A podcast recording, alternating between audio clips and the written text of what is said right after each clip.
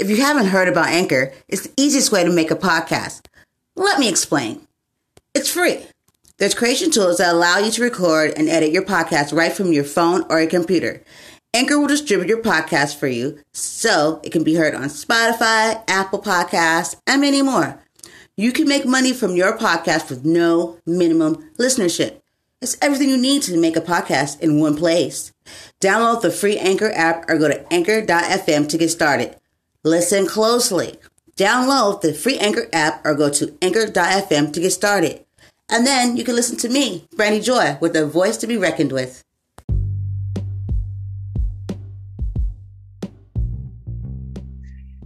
Hey everybody, I'm here with Patrick Lescarbeau, um, film uh, writer, editor, matter of fact, uh, not director, sorry. He's here, so I'm just gonna just stop talking and let him tell you guys. Hey, how are you doing, Patrick? good, good. Uh, yeah, no, I'm a, I'm an actor, writer, director, producer, uh, um, basically kind of a jack of all trades. So. Wow, that is a lot. That's a lot of uh, a lot of hats you wear there. yeah, yeah, I'm trying to take some of those hats off during this uh, for for for this film. So uh, I'm, I'm I'm I've already started delegating some stuff to other people, which uh, is making my life a lot easier. yep. I had a boss always told me work smarter, not harder. exactly. to everybody else. cool. Um, so uh, Patrick, I uh, noticed. So you do do comedy, right? A lot of comedy.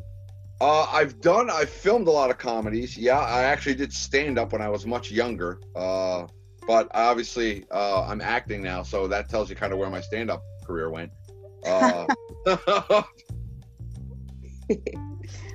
okay, awesome. When did when did you um stop? Uh, how long ago was it? When did you stop doing comedy? Oh my God, that was the way I got into doing the doing stand up. Actually, was it's kind of a funny story. I haven't done stand up since I was like 23. I want to say, yeah, about 23 years old. I'm 47 now. Uh, but uh, but yeah, I a friend of mine owned a bar. Uh, in I lived in Vermont at the time. A friend of mine owned a bar, and he used to have a comedy night. I went. I think it was like every uh every other Thursday night he would have a comedy night and he would have some headliners come in and he'd have people of course to warm up the, the audience and whatnot. And uh, one night i guess one of his headliners was going to be really late and he didn't have enough people to to, to warm up the crowd. So uh, he called me up and goes you're you're funny right? And i'm like i i, I everyone seems to think so. And.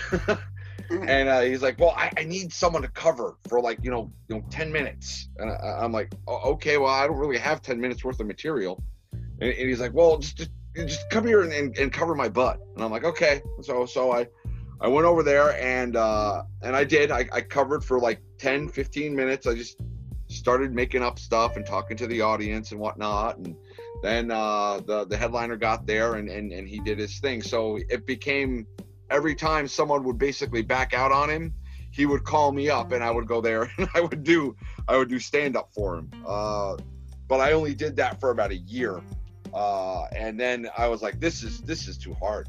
This is this is too hard to to. I mean, it's it's. I don't have anyone to blame if this goes wrong. See, that's the beautiful thing about acting. Uh, uh if something goes wrong on a stage, I can blame it on like the light guy or the sound cue or my or my co-actors.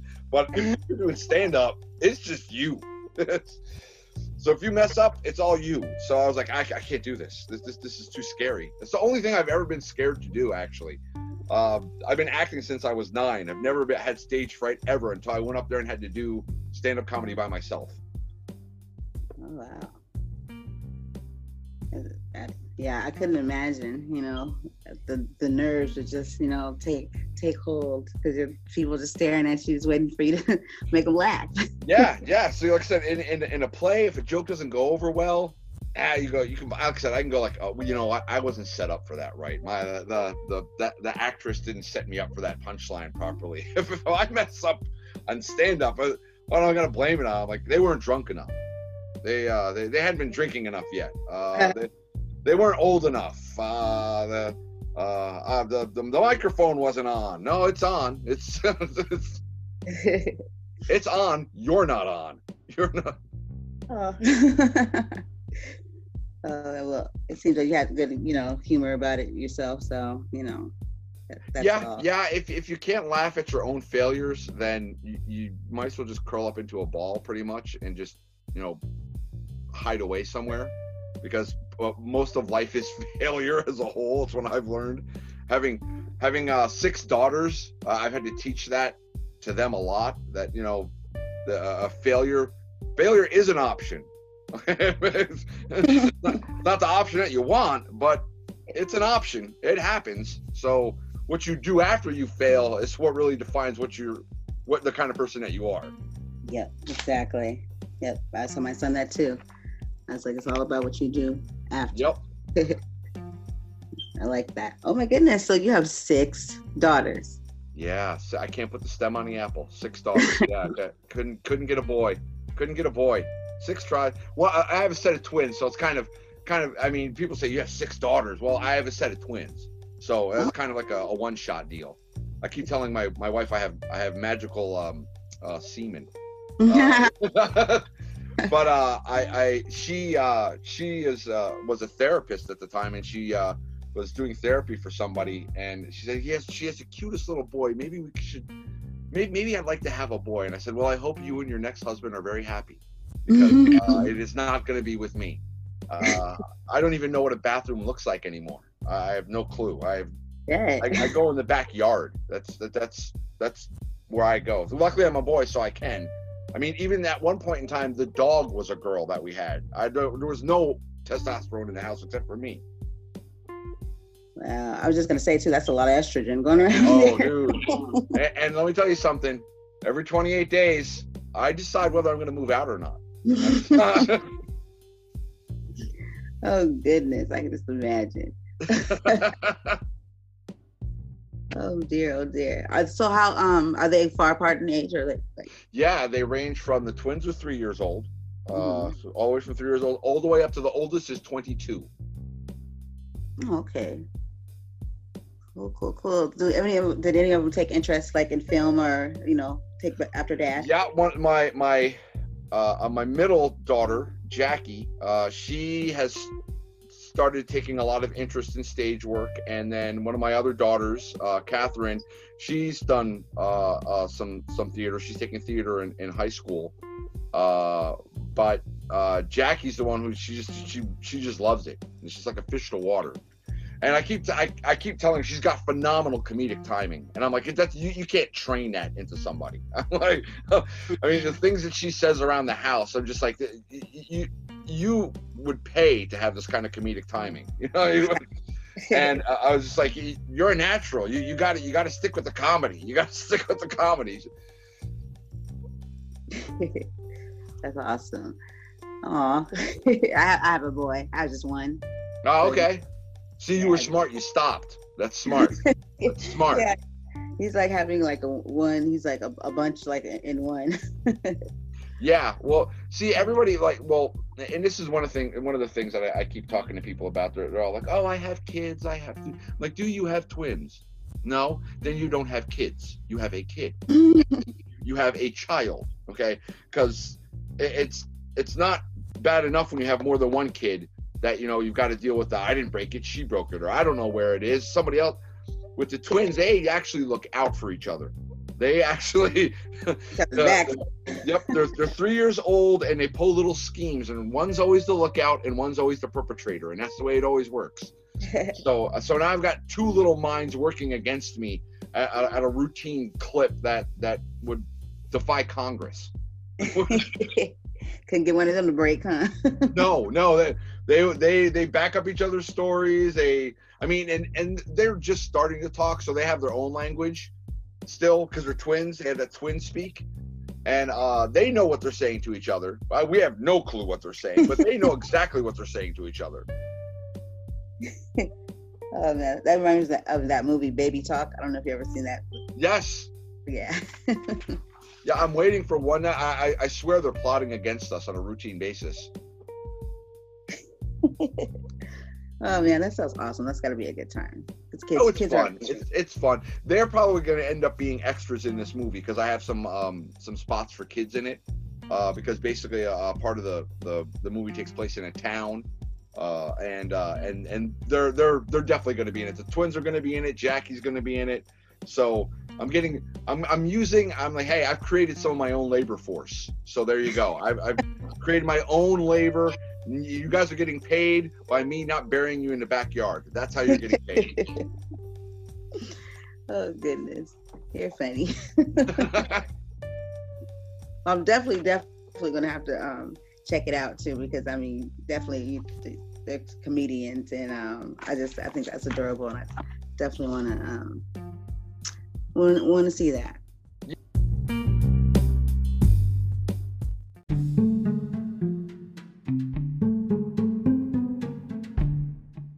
Yeah. Well, the movie has got comedic moments in it, but it's actually a western. Yes, yes. I also yeah. So yeah, but it's got some funny. There's some really funny characters in it. It's got some comedic moments in it. Uh, but it's it's the first script I've ever written. Like I said, um, I actually wrote the whole entire script in 48 hours. Yeah, yes, two days. Okay, okay. I was going to ask you about that. That's amazing. yeah, yeah. Uh, uh, two days. I had the idea. I had the idea, and I was like, you know what? I need to start writing this. So I just started mm-hmm. writing, and I, had a scene in mind. So I, I wrote that scene. And I went, okay, well, how am I going to get to this scene though? This isn't the beginning of the, the movie. This is somewhere in the middle. How am I going to get to the scene? You know, and then I went back to the beginning. I started writing and putting the, you know, the insert, the little insert key on my keyboard in front of that scene, and then started writing everything all the way up to it. I'm like, okay, well, this isn't the end. Now, now I got so I went past that that point that I'd already written. It's kind of like I wrote Star Wars but I wrote it in just one script because mm. the, you know Star Wars started in the middle, then they went back to the beginning, and now they went to the end. So that's kind of how I wrote this. Um, and when I got done, I'm like, I have 126 pages. Wow, wow. that's I didn't I didn't think it was going to be that long. Okay, this is a feature because I thought it was going to be a short. Really, I thought it was going to be like 30, 40 minutes. I'm like, no, this is an hour and a half you know, possibly longer with all the B-roll footage when I started thinking about it. I'm like, well, here's my first script. So you know what I'll do is I'll I'll I'll enter it in some festivals because you always think you're a really good writer. You always think like, oh, I've written a masterpiece. I'm I'm phenomenal. I, I wrote a script in 48 hours. And let me see how good it is. You know, so I sent it out. And the first film festival that I sent it out to was the Wild Bunch Film Festival. Um, which is uh, basically does a lot of just westerns. So I'm like, I'm gonna I'm gonna submit to, to film categories that I know my film's already in. So I, I submitted it to, to a Western film festival, the Wild Bunch Film Festival, and uh, I won the uh, first time screenwriter award there. And I wrote best, and I won best faith faith based. And I was like, wow, okay. So so let me let me enter a couple more. So I entered a couple more, and I've entered it in about nine festivals, or no, actually uh, twelve festivals now. I've only been um, deleted out of one, like it didn't make the cut at all. But uh, I won. After that, I won uh, the Big Apple Film Festival screenplay competition. I ended up as a finalist there. Um, the Los Angeles Film Awards, I got an honorable mention. Uh, and then the Austin Spotlight Film Festival, I won uh, most original concept. So I was like, you know, I've got something here. I, I I've got something. And the Western film community, because I actually shot I want to say three westerns. I'd never been in a western before until this past year, and I shot four actually. I shot four westerns. Was in four westerns this year. And the western film community, they're they. You want to talk about a family? Those guys are like a family. they completely help each other out. They look out for each other. They, you know, they, uh, there there is no no on their on on in in their vocabulary. It's okay. We can get this done, but this is how we got to do it. You know, so there's not a there's not a no there. There's there's a well, we can get it done, but we got to do it this way. Okay, not a problem. Well, I'd made some contacts through there, and I sent the script to a couple of those guys, and they were like, "You got to make this. You you, you got to make this." I was like, "Well." I, I, I've got a business background. I'm like, well, let me see what I think it would cost to make this. So I went looking and I, I put some, you know, spreadsheets together, and I was like, it's going to take at least sixty thousand dollars to make this. I don't have sixty thousand dollars. I don't. Have, if I had, I have six daughters. I don't have sixty thousand dollars. I don't have ten thousand dollars per child. Okay, but I am willing to rent them out for ten thousand. No, anyway. Um, so so um, I was like, and I I one of the guys who was on one of the film sets, he's very business savvy as well. He's like, you know what? I'll be your executive producer. You tell me what you need, and let me tell you if this this let me tell you if it makes sense. So I sent him the script, and he said, yeah, you could shoot this for sixty grand. You could definitely shoot this. You know, he goes, the more would be better, but you could shoot this for bare bones sixty thousand dollars. I was like, hmm. See how much money I have laying around. So I saw, and I'm like, well, I, again, don't have sixty grand laying around. I got some money, so I was like, you know what? I'll put my money into it, and then what I'm going to do is I'm going to do an Indiegogo campaign. So I decided to put up it.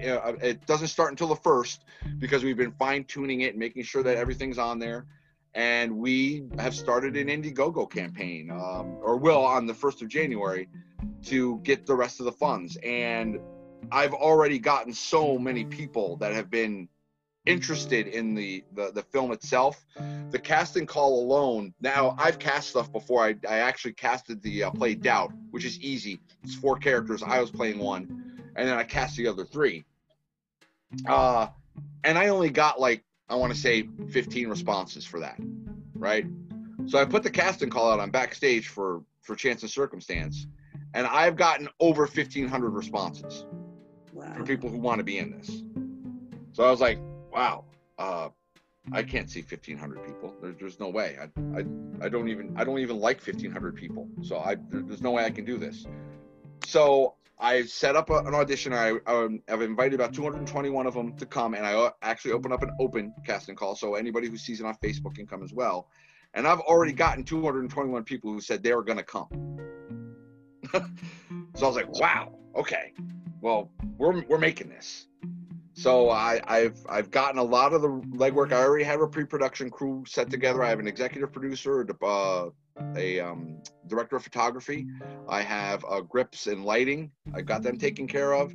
Uh, I've got sound, and now I have a co-director, uh, Brent Rock, who, uh, if you look the guy up, he is phenomenal. He's been in uh, background on a thousand things, and he was actually in a series called Dead Men. Uh, that's actually on Amazon. And I, I, I had worked with him on Showdown at the Brazos, which was the first Western I ever did.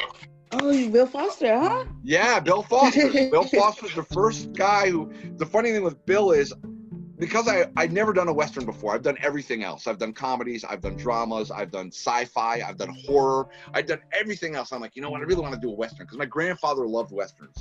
We used to watch The Man Who Shot Liberty Valance, The Shootist. Uh, uh, he used to read all the Louis L'Amour books. You know, I, I mean, he, all that stuff, right? So I was like, I want to. When he was shooting Showdown to Brazos, we put out a casting call, and I'm like, I just want this one role. So this is role with with one guy, and he had like one line, and he ended up getting shot. You know, and I was like, I just want to do that. That's because that way I could say I was in a western. so I sent my my headshot, my resume, my reel to Bill, and Bill sends me back an email going, I want you to read for this role. And I look at the role, and I'm like, Bill, that's not the role that I I submitted for. That's that's that's that's. He goes, yeah, I know. I just just do me a favor, read this role for me. Um, uh, I just want to see something. So so I read the role, and he immediately got back to me and said, no, you're you're doing this role. You're doing the role of Charlie. That that that's the role you're going to be. He's like, that I I want you to be Charlie, and and and no, you you you've got too much to just be getting shot in one scene and give one line. I was like, like okay so that's where I met Brent Rock because Brent Rock was one of the leads on that. And uh, Brent was the first person I showed, and he's he's co-directing and he's also um, co-starring because I'm starring in this, um, and Brent is co-starring. Um, and and he was like, "Yeah, you got to make this." He goes, "I've got some connections. We'll get you what you need. You just tell me when you want to film it." You know. Cool. So I was like, uh, okay, and uh, and so and Bill's on board as well. Bill's uh, coming out to the auditions because he wants to audition for a role, and uh, and, it, and like I said, it's a family. I'm working with a lot of people who I've worked with with Showdown at the Brazos. As a matter of fact, somebody that I'm and she hasn't gotten back to me, um, but uh, I met her on Showdown at the Brazos. Um, I want her to be my first AD, but I also met her on um, uh, Myth and Legend um, the uh, uh, it's a it's a kind of uh, documentary about the last days of Billy the Kid.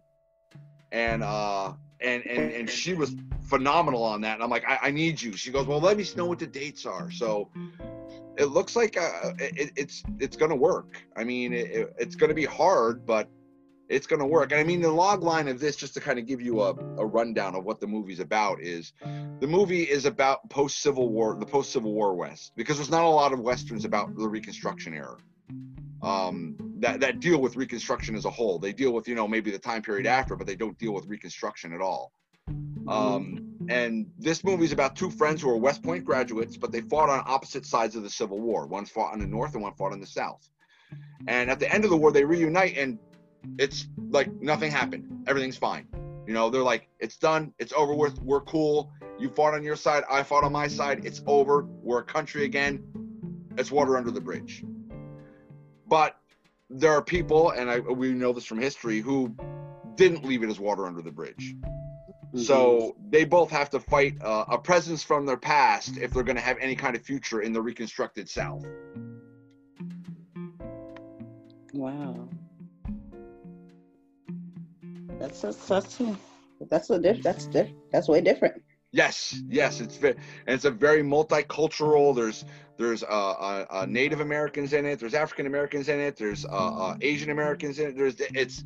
I wanted to be a melting pot because there were towns in the South that had no pro- had no problem with with you know recombining, going okay, it's over with. But there were towns that did, and that's kind of where you know some of the presence from their past comes up uh, um, and, uh, and it's just it's just it's a wild ride. It's just a very wild ride. Okay, yeah, definitely, definitely got to see that. Definitely. So, um, so is there? Uh, so when is the we? When can we be looking forward to seeing? So I've I've put myself into that we're we're trying to the Indiegogo campaign goes live on January 1st, and then we want to be have the funds and we want to shoot uh, uh, the last week of February, first week of March. I'm trying to do the whole entire film if we get the funding for the whole film uh, in two weeks, which is very very adventurous or uh, uh, very ambitious, I should say. but uh, we've looked at it and we think we can get it shot in two weeks. So we would have it shot by March. That would give us enough time for post production for us to hopefully be done by the summer festival circuit. Uh, and then, you know, we'll go from there. We'll do a premiere out here in Texas, and then we will we'll start submitting it to festivals and and and, and see where we get. Uh, I mean, that's the beautiful thing about independent filmmaking now too, is that uh, I can put it in the festival circuit, and then if I don't get a distribution deal, I can distribute it on Amazon Prime now, or I can distribute it on Hulu, or I can distribute it on Netflix. So, I mean, there's all these avenues that are open now, and the Western genre as a whole, uh, people have kind of written off.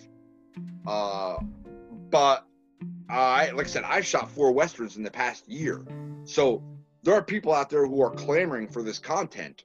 Yeah. Um, and and uh, like I said, I I thought it was an okay script, but everyone seems to tell me like this is phenomenal. This is great. You know this. yeah, I, I I'm excited. And you know, as far as Western, like growing up, I mean, my dad used to watch like uh the westerns. Um, it's like on the tip of my tongue. Uh, was it Wayne? Um, John Wayne. Yeah. Yeah, that was I, that, he was in the Shootist. That was his very last uh uh, film, but he did Rio Grande. He did, you know, did so many, so many westerns, and yeah. it, it's it's just I remember watching them, and, and you probably do too. I remember wa- sitting down with my grandfather on Saturdays and watching these westerns. That's all we would do all day Saturdays. We would just watch western after western after western after western. Totally, totally. Yeah, but I'm like you said, people have kind of like written them off. You don't really, you know, see, hear, or anybody, you know, taking, you know, on a, a, a Western movie. So I know when I saw talk to, you know, to Bill, and then I saw some of the, uh, you know, the the trailer from Showdown the Brazos, I was like, yes. Really intrigued. And it was just that beginning part where he wasn't even speaking. I, you know, the part where the guy was telling, talking to him, he was like, I think he's talking to him about the town where he says, like, yeah, it's got horrible women, it's got horrible booze. I think you'll love it. Yeah. it, it was pretty cool. I was like, oh my goodness. I was like, I gotta see this. So I'm excited to. I think it's gonna um, it's gonna be great, and I think the Western is gonna it's gonna come back and it's gonna come back in a, on a whole nother level. Yeah, and I think that that's that's the great thing, and the great thing about westerns too, in my opinion, is I mean you are dealing with animals, which I mean I've got, like I said, I've got six daughters, so uh, I deal with animals. Uh, but that's one of the that's the only big problem with a western to be completely honest. There's not a lot of cgi you've got to do. It's not you know it's not the avengers. There isn't all these computer graphics. A lot of it is practical. It's just getting the right people in the right in the right setting and and making sure that everything is period accurate you know and that and that's the big thing that i got a guy on on that uh, is doing my horse handling and he has just been a wealth of knowledge um, called Bit Pruitt. He was actually uh, an extra on Showdown at the Brazos as well, but he's a horse wrangler. And he knows all these people who know the exact period, like this is what they would have wore in 1877, and here's where you can get it. Here's the weapons they would have used in 1877, and here's where you can, he like knows all of this stuff. So it, it has been great to have those kind of um, resources to to be able to to offload some of the stuff because I was doing a lot of research. I was doing a ton of Mm-hmm. research, like the right saddle for the time period, the right tack for the time period, you know, the right dress for the time period. And he's like, "No, I can take care of that. I'll take all that off your plate." I'm like, "Great, wonderful. now I can just finish, you know, writing these couple scenes here and then work on casting." wow. This is it's big. It's, it's a lot, a lot going on. Sounds pretty exciting though too. So um, It is. Yep, we've, we've got, it'll be shooting mostly in Texas, but right now, and this is where Bit came in, Bit found a really great area uh, just north of the Texas border in Oklahoma. Uh, and they've got like 84,000 acres. Wow. And he's like, and you can shoot all your external stuff there. And he goes, I know the guy, we'll get it taken care of. And I'm like, Are you serious? He's like, Yeah. So most of it's going to be shot in in Texas. Uh, maybe three scenes will be shot in Oklahoma. I, I got to get to Texas. I got to get my travel on. I don't really travel, and uh, uh, I, a lot of awesome things are happening in Texas. I keep hearing Texas, Texas, Texas. Well, I mean, it's it's. I'm a transplant. I'm a, I was born. I'm a northerner by birth. I'm a southerner by heart. Uh, I I was born in Massachusetts. I don't try and tell a lot of people that because you know I'm in the South and they don't look at that kindly because because we won anyway. Uh, so uh, so uh, uh, uh, but, but they like I said they've been very accepting of me. I just don't tell them I'm from the north. Uh, they kind of figure it out from the accent. Though they go, "You ain't from around here, are you?" I'm like, "Well, well, no, I'm not." But I'm not from Um, Boston. yeah, yeah, I'm from Boston. I'm from Boston. You know, well, what do you want from me? The Sox, Red Sox. oh man, oh man. So there is okay. There's a story that I've been told a little about about this horse that fell. We're talking about Bill Foster here. yeah.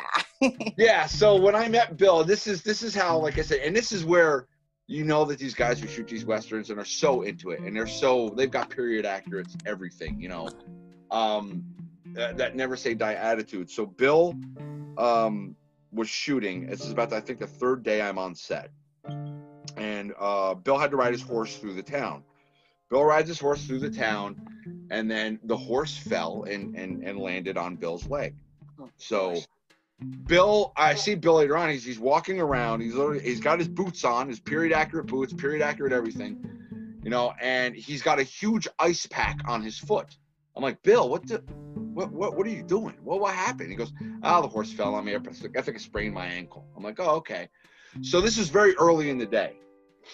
So for the rest of the day, he's directing, he's acting, he's you know making sure he's producing, he's doing all all the hats that he wore on Showdown, which were a lot. And they decide, okay, we're not we're gonna we're gonna shoot Bill from the waist up basically, or from the kneecaps up. That way we won't show his boot, you know, during any of these scenes. We'll just kind of change that shot so there'll be no wides, there'll be none of this. You know, okay, cool. So we shot that whole day. It was like a 12 to 14 hour day. We shot the whole entire day. Two days later, Bill posts on Facebook. He had broken his ankle. Goodness. Okay. His ankle was broken early that day, and he spent the whole day acting, running around town, producing and directing this thing, and he didn't complain at all. he did, didn't complain in the slightest. And basically, his Facebook post was, "Oh, guess I broke it." it wasn't even a like, "Wow, you know, I spent the whole day doing this and my ankle was broken." He was like, "Oh yeah, I guess it got broken." oh my goodness. That is crazy. I'm just like sitting here like playing in my head the horse. You know, still like Yeah. Yeah. I mean, he was more worried about the horse than he was about his ankle. He was far more worried about the horse. And the horse was fine because trust me, I'm sure horses fall all the time. You know, I, I, the horse was fine. Normally they don't fall on. You're talking about like two ton of animal on, you know, Bill's like I want to say 196 pounds soaking wet with a stove on his back. Okay, and he had a two ton animal fall on him. He's just like, ah, yeah, I sprained it. I, I think I twisted. I think I twisted my ankle. I guess it's every day you have a horse fall on you. yeah, yeah. Not every day do you see uh, somebody walk around after a horse has fallen on them like nothing happened. Oh man, that's funny. Oh my goodness, I, that's a story that will never die. yeah, no, that that I hope, and and I mean, I don't know what they've got there because he's got tons of footage for this movie. He's probably got three hours worth of footage, and he's got to cut it down to uh, you know a normal feature length film. But I hope somewhere in the in the in the post credits, you know, somewhere somebody tells that story about him. I, I, I that's got to go in there somewhere. It, just, it just has to most definitely has to. oh wow. So um, Patrick, I also um, I, I was going through a plethora, like a list of that. You have done a lot of stuff. in three years, oh by the way. Remember, remember that's only three years worth of my acting at this point in time. I've been acting since I was nine, but it was all stage, and I took about 13 years off because kids um, and uh, and getting married and moving and stuff like that, and, and you know having a real job. I guess that's what people call a real job. This is actually more of a real job than I've ever had, and but I'm having more fun. Uh, but yeah, uh, I've been in about I want to say 50 something, and these are just things that are on like my IMDb page. I've been in the last three years in over 70 productions, 70 uh, uh, films, short and feature and uh, uh, what have you, uh, commercials even. Uh, there are some commercials. Most of them are online. One of them is, I hope nobody sees it. But anyway, um, but yeah, I've done quite a bit in three years, and I didn't think I was going to be able to, to pull that off in three years. I had no idea that uh, I could even still act, to be completely honest, until about six years ago when a friend of mine said, hey, You should really try this again. Wow. Yeah, I was like just, um, and then actually I was on the I the IB um, IMDb. yeah, and I was like, this can't. I was like, this kept going. I was like, no. yep, yep. I've been in. Now a lot of those movies have only been on the festival circuit because I haven't gotten distribution deals. But some of them, like, uh, and some of them are in post production. Like one of them that I just shot called Stroke of Luck. Uh, I shot that up in uh, Stockbridge, Massachusetts this past October. That won't come out until about I want to say uh, this November of this year probably. Um, hmm. But but that was uh, a feature that I shot that'll be coming out in like November. But th- that was funny because I basically got to go. It was really hysterical because Stockbridge, Massachusetts is literally, and this is no lie, 30 minutes from where I was born in Massachusetts. So I found it incredibly funny that I traveled all the way down to Texas uh, to act in a feature film 30 minutes away from where I was born. I, I, I, had to leave to get cast back at home. oh goodness! Oh my goodness! That's funny. oh goodness. Um, I also noticed. Okay, so you did a few horrors, and I would just like to say that's my favorite genre of movies. Yeah, yeah, I've done a couple horror horror flicks. One of them's on Amazon, and it's a, a thing that I can't let my children watch. oh my! So, what would you say? Um, out of all, I think I'm think I, I think I know the answer, but I'm just gonna ask anyway. what was what is your favorite? What was your favorite genre of movie to um to be a part of or be in? Oh, my favorite genre. You know, I really, I mean, I, I, I love comedies. I just mm-hmm. love being in comedies. It, it I think it's because it, it there's so much funniness that this world needs that I love being able to kind of bring that to people. Um, which is why even in my even in this western script there are a lot of funny moments just because I was like it, it can't be too serious because I'm not that serious. Um, but I think my favorites are comedies just because I, I, I can play so much. You know, I can just mess around and and and, and do things on on set that uh, you know uh, a spur of the moment. Because sometimes you know your director will give you a free take. Hey, here's a free take. Just kind of do what you want. And I'm like, oh, okay. Which is the worst thing that a director can ever say to me is just do what you want. That's the worst thing they can ever say. Because nine times out of ten, when they say do whatever you want, they're like, you know, all that was great, but can you shorten it up? Because I'll go on for hours. um, uh, but I love I love um, uh, comedies, but westerns just have this feel to them. They just have this feel. There's this rich history, this rich amount of story that can be told. That I love the period costumes. I love I love all of them. So comedies and westerns. If I could do a western comedy, if I could do Blazing Saddles, if we were allowed to remake Blazing Saddles, I would do that in a heartbeat. That'd be cool. yeah, that'd be pretty awesome. Do the, it was funny. They asked Mel Brooks about that. They said, "Do you think that they should remake Blazing Saddles? Do you think you could do a remake?" He's like, "No, we went too far the first time. You can't do that anymore." It's like we went way too far the first time. We didn't think we were going to get away with that.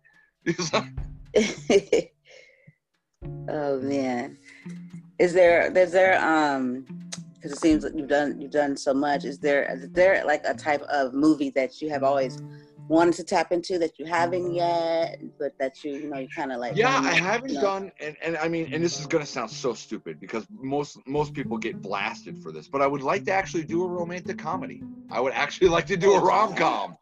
You know, uh, poor Matthew McConaughey got destroyed by by romantic comedies. I mean, he was a great actor. His first uh, movie he ever did was A Time to Kill, and he was very dramatic in that. And after that, for like I want to say 10, 15 years, he did nothing but romantic comedies, and he got destroyed for that. And then he stopped doing rom coms, and now he's back with a vengeance.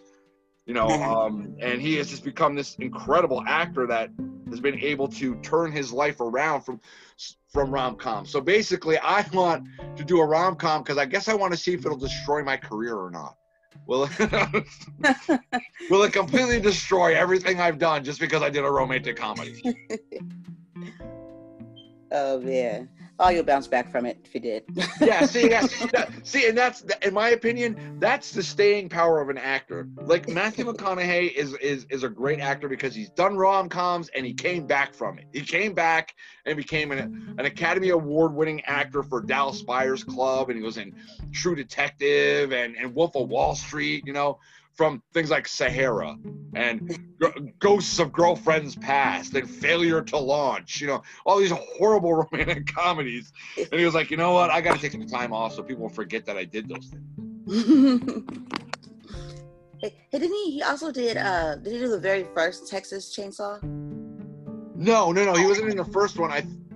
Uh, I think he was. He might have been in the remake the remake, the the um the Rob Zombie remake. I think he might have been yeah. in. That uh, seemed like it was like the old, like one of those older ones. It was like a, a prom night or something like that of, some young uh, kids. Oh, he might he might have been back in the day. I remember like uh like my one of my favorite roles of his, to be completely honest, is Dazed and Confused. He was so funny in that. Oh yeah. I mean, it was so, and that was a romantic comedy that he was in, but he wasn't like the lead character, so it was okay. You know, it was it was okay for him to be the side creepy character who's like, you know what I like about teenage girls? I get older, they stay the same age. All right, all right, all right. oh my goodness, that's so funny.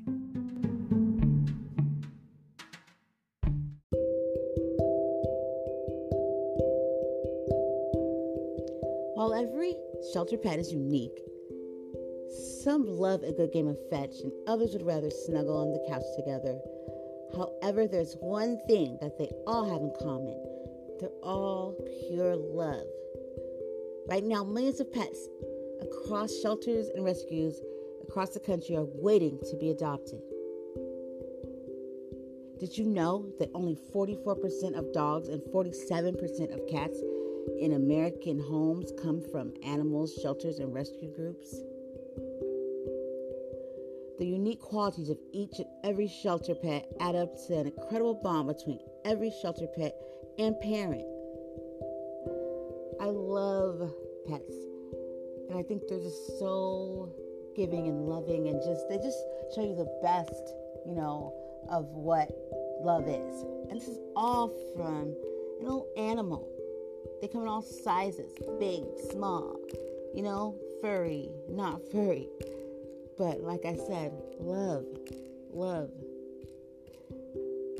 If you're thinking about getting a pet this holiday season, make sure to visit the shelterpetproject.org. Brought to you by the Ad Council, Maddie's Fund, and the Humane Society of United States. Please consider these animals need love and they need you, and you need them.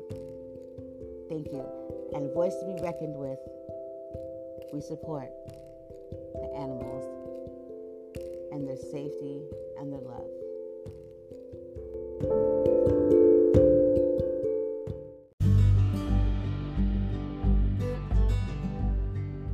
And there's this one I just uh it's tip of my tongue, but it was something with these and I might I don't know if it for some reason mud or something like that has something. Oh yeah, mud. The name of it was mud, and that was that wasn't a horror. Well, that was more of a suspense. It wasn't so much horror, but that was after he had come back.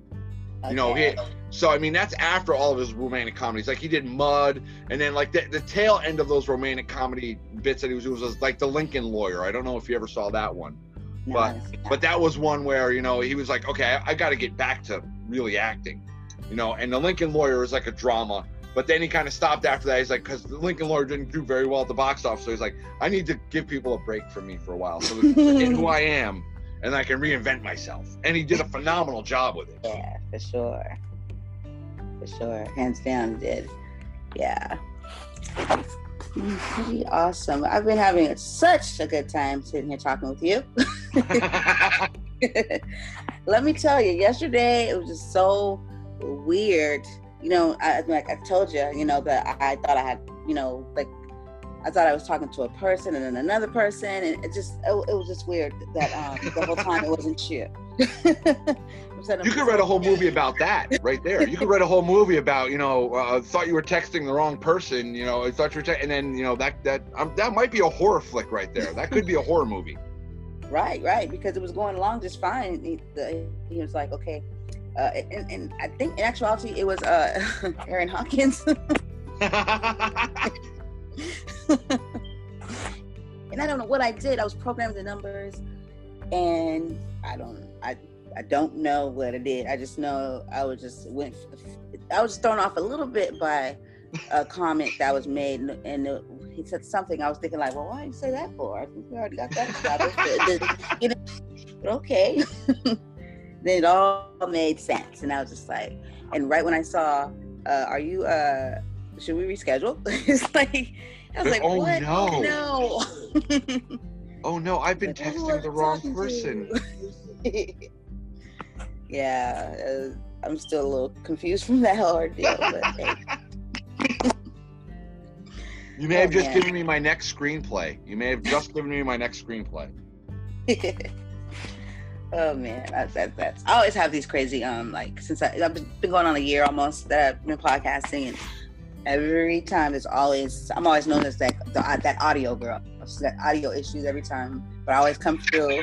But it's never been a time, or it's, it's just something. And then it was yesterday's ordeal. Well, you laugh. I was on a podcast, and it was somebody's first podcast ever that they were ever doing, and it, we did about I want to say 40 something minutes of of talking about you know film and just kind of uh, random stuff and all of a sudden i get a text from him saying i only have two minutes of audio and then i have 40 something minutes of silence because i didn't like merge it or whatever whatever he was using to do it with and I was like, "Oh wow, really?" He's like, "Yeah, can we redo? can we redo the podcast?" I'm like, "Yeah, sure, that's fine. Just uh, let me know when." And like, we re- we redid it today finally, and uh, like I got a text from him like 10 minutes after, he goes like, yep, all, all the audio's good. I went all the way to the end to make sure that that was there. I went in the middle. It was all good. Yep, we're worked now. But yeah, it's technology, man. You got to love it. Gotta... yeah. I understand that pain right there too. I just got through dealing with something like that, but I was able. I worked so hard at it. I was able to retrieve it somehow because I was thinking I got to go back down the list of people, and Bill was one of because I did a show with him, and but I did another one. So we did one about the movie, and then one about you know since I, I teach his um time in education. Yeah, yeah, that's a that's a that's a that's a great thing about Bill. Not a lot of people realize this. He was like a, a, a school administrator for. He retired from that actually. Yeah, yeah, thirty years, uh, superintendent and then principal. Yeah. Mm-hmm. So he had a lot, you know, because you know I advocate for bullying, you know, so I'm just really like working hard, trying to you know get something going, and you know, my my son, I just removed him in like one whole less than a year, three different schools due to you know, him being basically assaulted and school's not really doing much. So it was good to hear, you know, Bill um, give me advice from his perspective and what he's, you know, and how, you know, what he dealt with it and how, you know, it just, it just was good. It gave me yeah. a lot of. Yeah. I mean, Bill, Bill is, like I said, you see him and you're like, yeah, I definitely see this guy in a Western, but he's got this other side to him that is completely like understanding, thoughtful, compassionate, uh, uh, uh, very high minded, you know, and it's just like, wow, oh, okay. you can't judge a book by its cover. You surely cannot. You surely cannot. At all. I was trying to explain that to my students because I usually work with uh, Kinder through um, third third grade, and okay, something they had said, and I, I said, you know, you can't judge a book by its cover. I said, do you know what that means? They're like, no. I was like, well, you know, you didn't. I think it was dealing with each other because they've been having a rough time treating each other with respect. This year has been really, really hard. That's my daily goal is like, how do I get these kids to respect each other, to learn how to treat each other? Yeah, I, I, I remember. Okay, so I have six daughters. I here's what I found as effective: a bullwhip and a taser. I can get away with that at home. oh my goodness, that's funny. I don't know bullet, but I, have I've you know tasers have crossed my mind before. you know. Well, that's well the three year olds because this is the, the three year olds. This is their first like real Christmas right now, like where they understand it.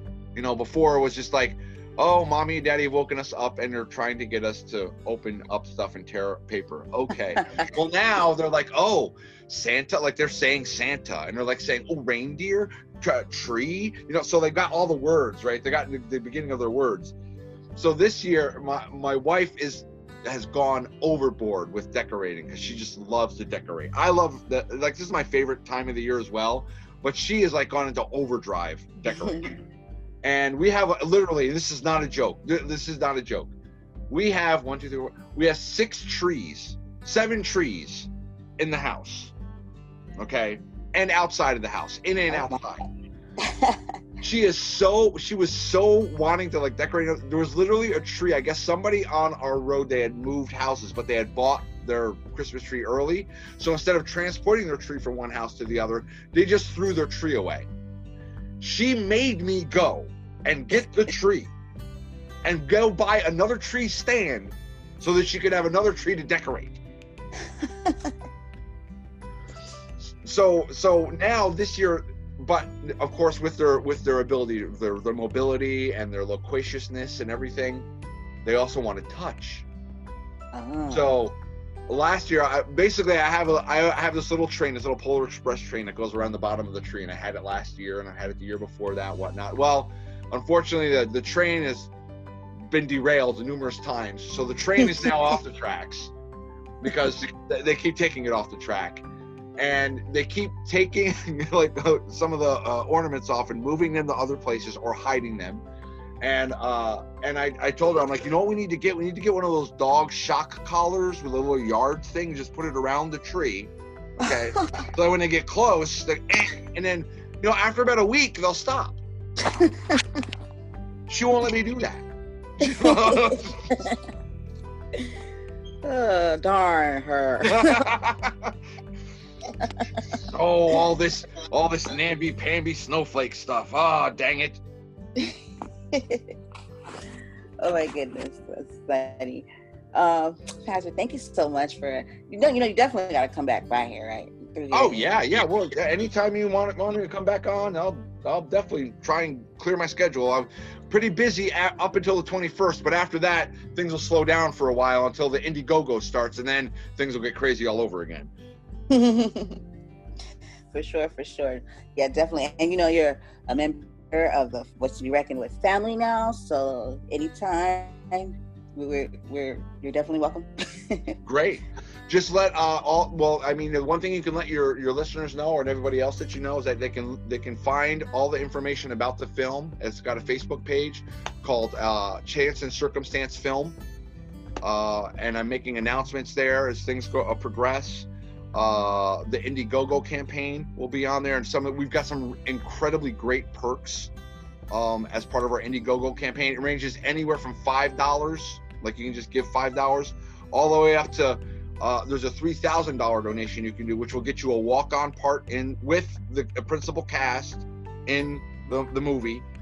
Uh, you will also get a signed poster. You'll get to eat uh, breakfast and lunch with the principal cast um, and see how a movie's made. You'll get the whole entire experience of being an extra on a set and kind of seeing how a movie's made. And uh, like I said, you'll have a scene with, uh, and it, will just be you know a background scene. Uh, but you will get whether that scene makes it into the movie or not, you will get that footage. So you'll always have it a video of, look, I was on this movie set. Um, so that, and then, or, or you can choose the other portion of that will be you'll be able to choose uh, uh, uh, a great seating at our premiere. When we premiere it, uh, you'll be able to sit with the main cast during the premiere. Uh, you'll get the swag bag that all the you know the the, the high mucky mucks always get at a premiere, um, and you'll get two free drinks. Um, and as I said, there are things like signed movie posters uh, that you can you can you can get. There's a signed signed set used copy of the script, uh, a set used prop. So there are all these wonderful wonderful things, and you can just give five dollars because every dollar helps. This is almost like I'm almost I keep equating this a lot to, to some of my friends. This is almost like making an independent the presidential campaign run you know, it's like I, I, I great if someone wants to give me sixty thousand dollars, by all means, give me a call and we'll arrange something. and yeah, and I'll take the sixty thousand dollars. You know, but it's going to be built on you know five and and and, and ten dollar and thirty dollar donations. It's going to be built really on that, I think. Um, mm.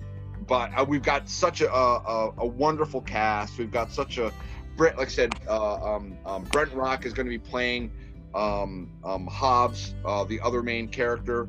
Uh, there's a girl by the name of Amanda Smith. She's going to be playing Jessie, who's a, a, girl from the town. And then there's a girl called Raven Hart. Um, she's going to be playing a Native American woman. Um, that's part of the story as well. So I mean, we've got that main cast, and we're fleshing out the rest. But we've got just such a great cast of people, both in front of the the the, the lens and behind the lens, that really are just chomping at the bit, forgive the pun, uh, horse pun there, uh, uh, chomping at the bit to get this really made and do it the right way. Yeah. For sure, for sure. And you definitely have a donation coming from, you know, this way. You know, always want to be supportive of, you know, I mean, awesome. I just want to be supportive. yeah, and, and just everybody, no matter what donation level you give, that's the one thing I wanted to, to stress. No matter what donation level you give, you will be in the end credits as a special thank you too. Every single person who gives five dollars all the way up doesn't matter because a film like this, especially independent, um, can't get made without that those, those independent people, those people who are like just willing to, to like I said, give up their Starbucks latte for the day to, to, to help us uh, uh, put this on because this is actually going to be one where because I've been on a lot of sets where people didn't get paid. Everybody is getting paid on this. I don't care if it's ten dollars; they're all getting paid on this. um, because I have, I've kind of stopped doing free work unless it's for favors. And, and by the way, anybody who listens to this podcast and I've done free work for you, guess what? Favor time is coming. Uh, uh, uh I will be calling in favors very shortly. Uh, but um, I have been on a, a, set with the same director who's shot like three or four features and paid nobody. Wow. You know, and I'm like, I'm like, wow. I mean, he's paid his crew, but didn't pay the cast. You know, I'm like, yeah, no, that's that's not gonna fly.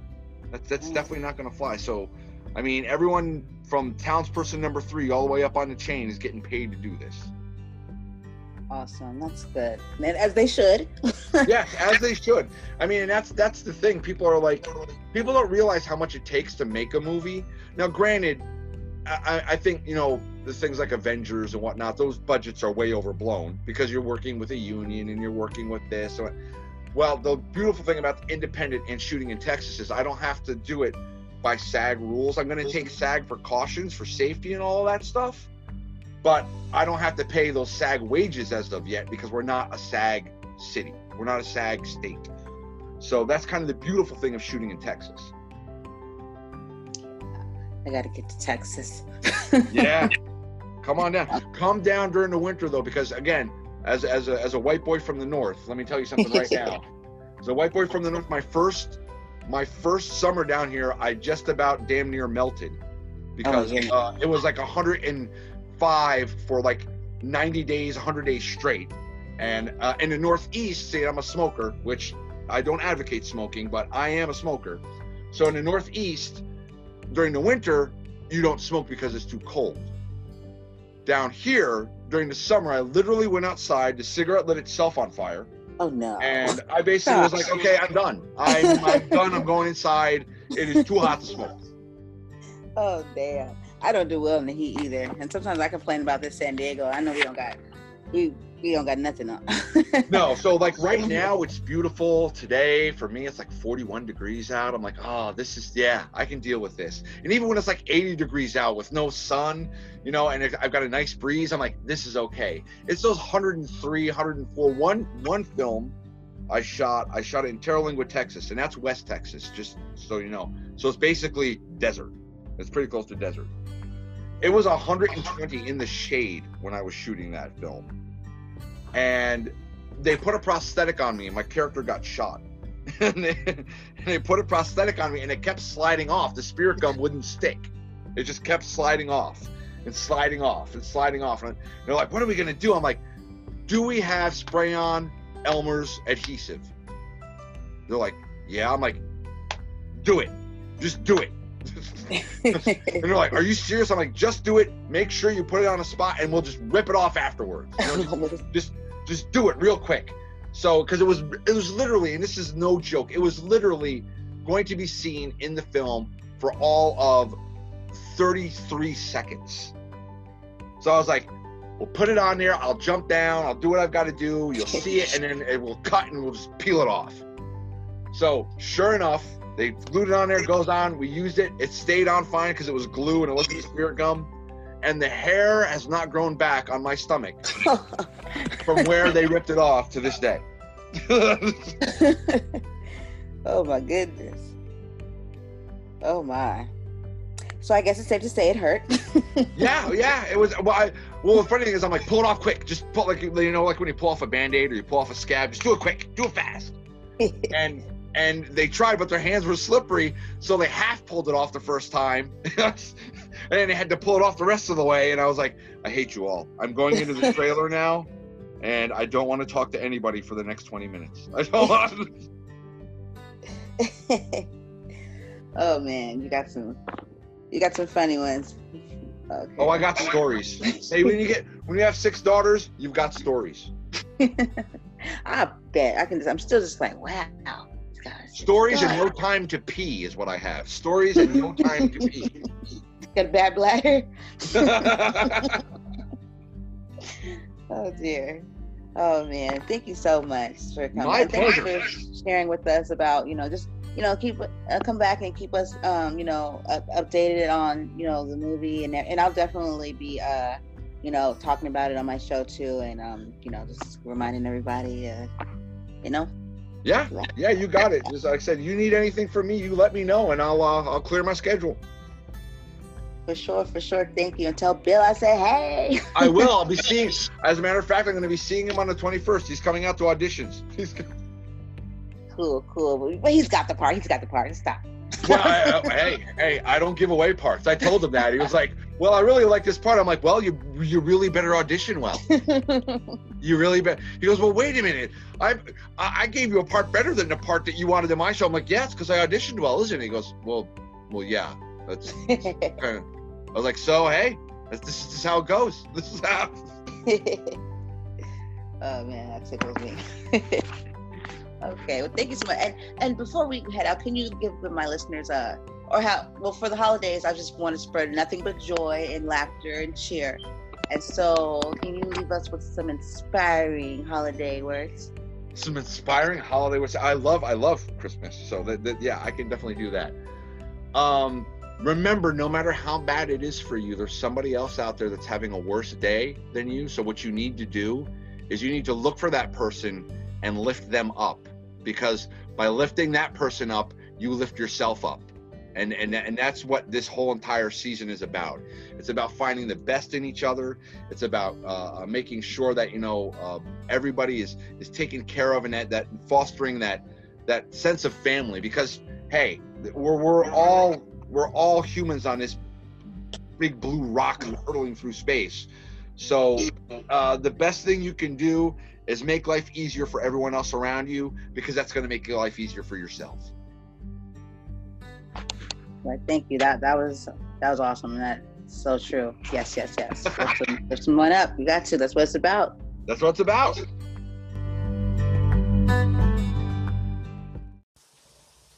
Thanks, Patrick. I had an amazing time with you. I feel like I've known you for a while.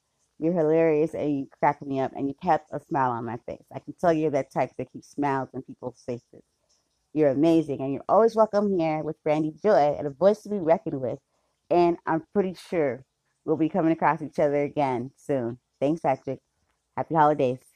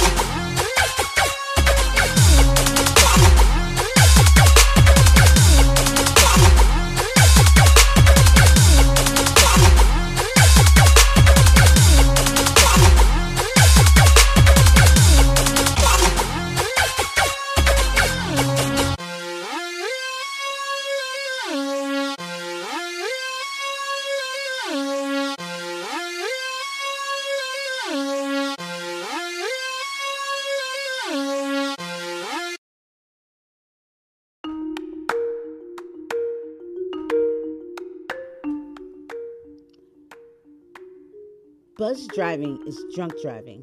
And if you need to do something to feel okay to drive, you're not okay to drive. Did you know over 10,000 people lost their lives due to impaired driving fatalities in 2017? Enjoying a night out and find yourself oversharing or taking too many selfies? If the answer is yes, then you're noticing your buzzed warning signs. Buzz warning signs include overtexting, taking too many selfies, oversharing, chugging water to sober up, turning the music down to focus, chewing gum, popping mints, eating snacks to soak up the alcohol, drinking coffee to sober up, splashing water on your face, doing jump jacks. Wow. I mean, all these things to do to sober up to drive but hey, how about you just don't drive? when you spot your buzzed warning sign, call a cab, car, or friend when it's time to go home. Just don't drive home. A message brought to you by NHTSA, NHTSA, and the Ad Council. Thank you, and a voice to be reckoned with. We support the no drinking and driving. Senseless, careless, and just wrong.